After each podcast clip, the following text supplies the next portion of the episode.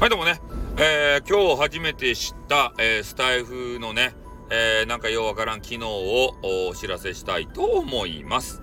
なんかね、えー、朗読配信というのをしている方がどうやらいるらしくて、で、そういう方たちが使ってるサイトでね、えー、物語 .com やったかいな。そんなことが書いてありました。そこに、えー、47個ぐらいですかね。新しいお話が追加されたよっていうのを書いてあって、そんなんあったんすね。物語 .com って言って。で、それは多分ね、著作権とかがクリアしているので、これは読んでも番にならんぜ、みたいな、そういうものなんじゃないですか。だから一般のさ、ね、変なジャンプの、ね、大相撲デカとかさ、ね、なんたらラッキーマンとかさ、あとヌーベイとかさ、そういうのをあの、読み寄ったら番になるっちゃろ。どうせ。ねえ。その物語 .com の物語が面白いかどうか俺は知らんばい。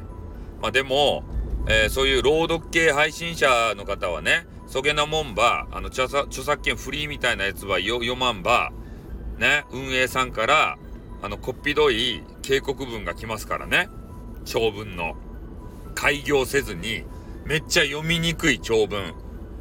ねそういうのが来るんで気をつけていただきたいなというふうに思った次第でございます。だからね、まだ我々ね、えー、スタイフをさ、いろいろ攻略しよるけれども、知らないことがいっぱいあるよな。ああ、教えてくれないもんな。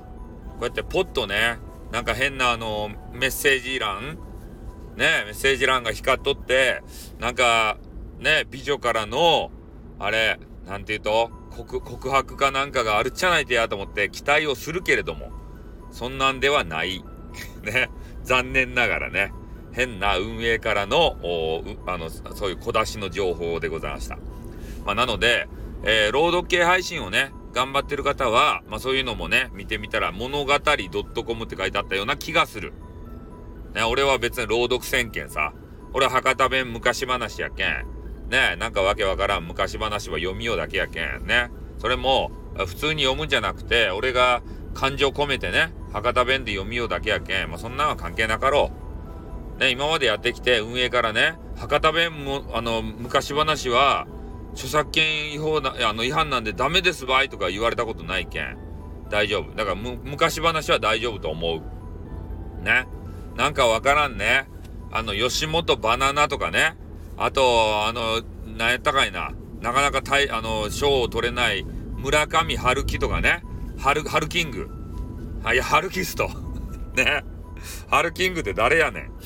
ね。そういう人たちの、あの話を読むと多分ね、番になると思います。